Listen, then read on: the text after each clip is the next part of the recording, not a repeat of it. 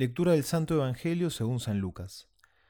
En aquel tiempo Jesús dijo a la gente, Nadie enciende una lámpara y la cubre con una vasija, o la pone debajo de un lecho, sino que la pone sobre un candelero, para que los que entren vean la luz.